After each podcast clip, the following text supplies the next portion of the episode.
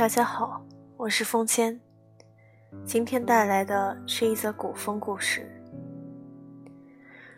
魏琳郎在灯下翻看着琴谱，景声飞尾的金册随意的搁置在一旁。金册是午后给送来的，一同送来的照例是数不清的赏赐。跪下接旨的时候，他看到地上有一处陈年的屋子。恍惚间，周围一片的安静。然后，他便接过了金册，成了梁主子。傍晚时分，有人传话过来，说皇帝要在这里用晚膳。他本是身子泛懒，连茶水。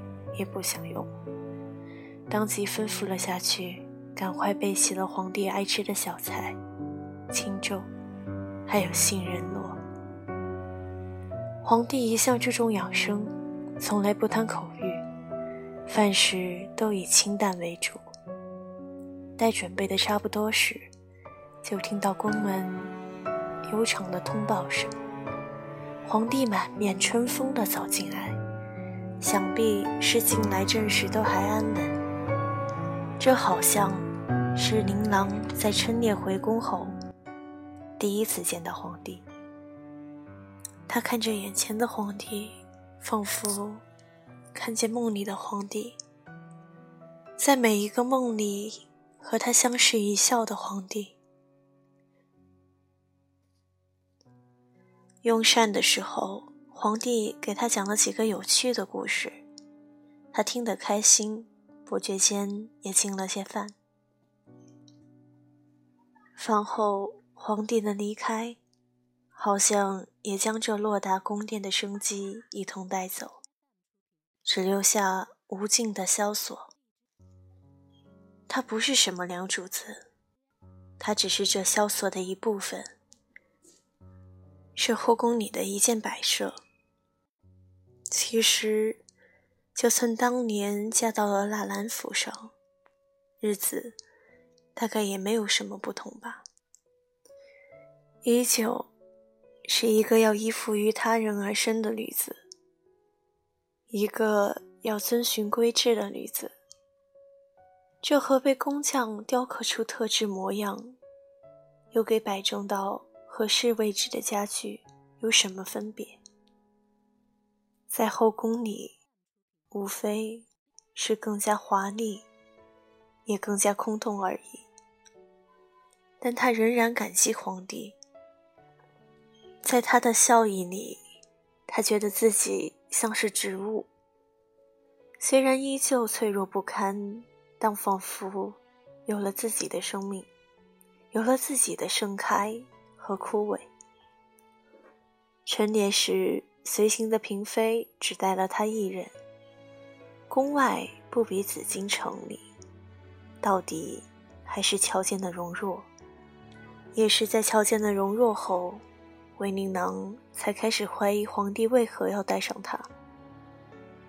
怕不只是要他服侍，更是要试探他。自进宫后，也曾受过不少苦，为这个时刻最为悲哀。年少时，却是与容若朝夕相处，生出绵绵情意来。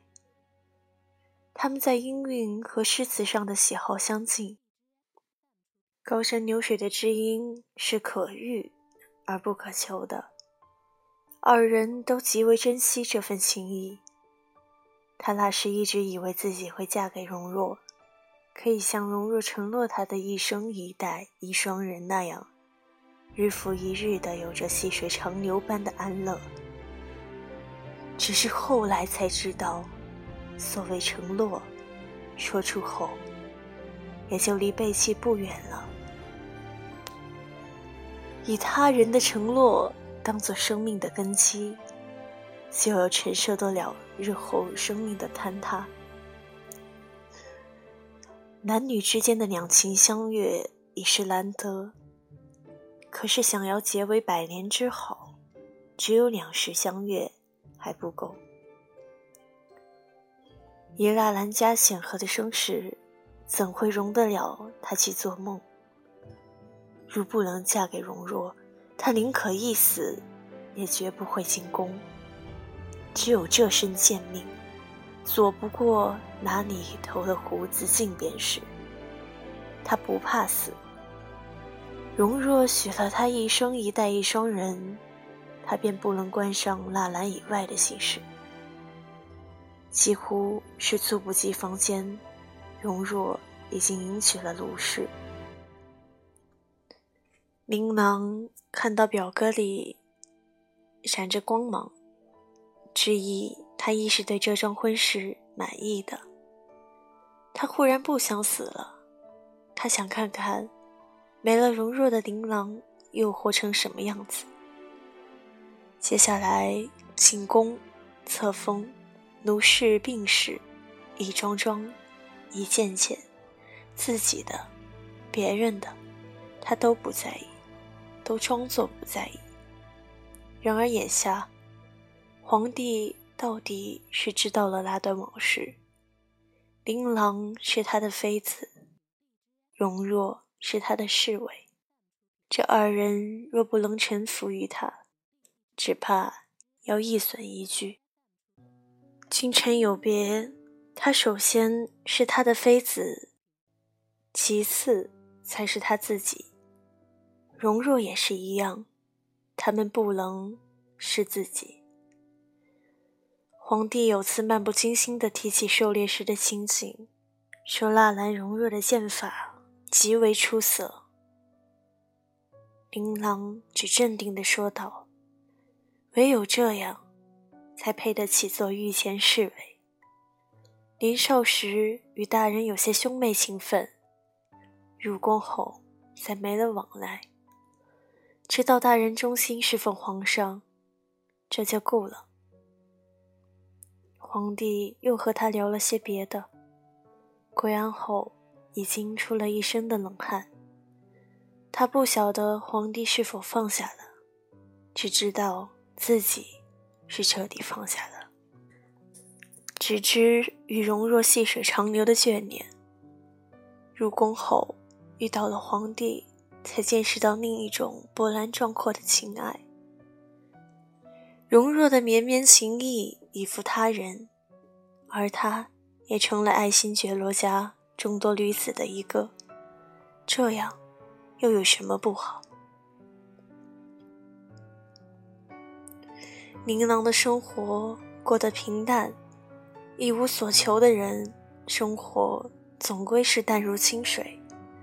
皇帝不来时，他便是弹琴念书。有些书能看懂，有些书看不懂，看不懂也无妨。他偶尔自己也写上几句，但写过后就烧掉，火焰烧灼。只留下灰烬，也不必再写。这世上所有的诗词，都抵不过“纳兰容若”这四个字曾经的美丽。有了身孕后，日子总算有些盼头。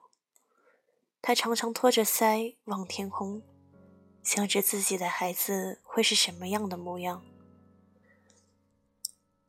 想着想着，还会忍不住笑出来。云若病逝的消息传来时，他并没有太过伤心。那是个如敌仙人般的男子，本就不该在这尘世。他一定会化为有灵气的巫师。生产如同走了遭鬼门关，恍惚间还看到了容若，那是年幼时的容若。是那个彼此惺惺相许的容若。他问容若道：“表哥，你还好吗？”容若答了他：“什么他也没听到，只听到一片嘈杂，混着婴儿的啼哭声，还有什么是个小阿哥。”醒来后，皇帝坐在床畔，高兴道：“琳琅。”我们有了属于我们的孩子。春日的阳光透过窗，洒在皇帝的笑容里，有过这一刻，便不曾辜负那些独自哭泣的夜晚。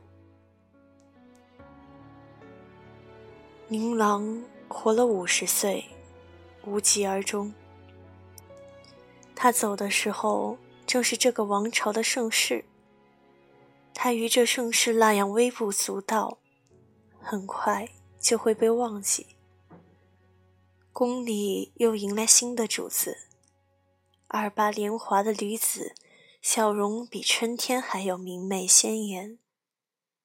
皇帝不来时，他便在灯下做吕红，或是想着一些琐碎之事。月光倾泻在宫墙上，夜复一夜。今天的故事到这里就结束了，感谢收听，我们下次再见。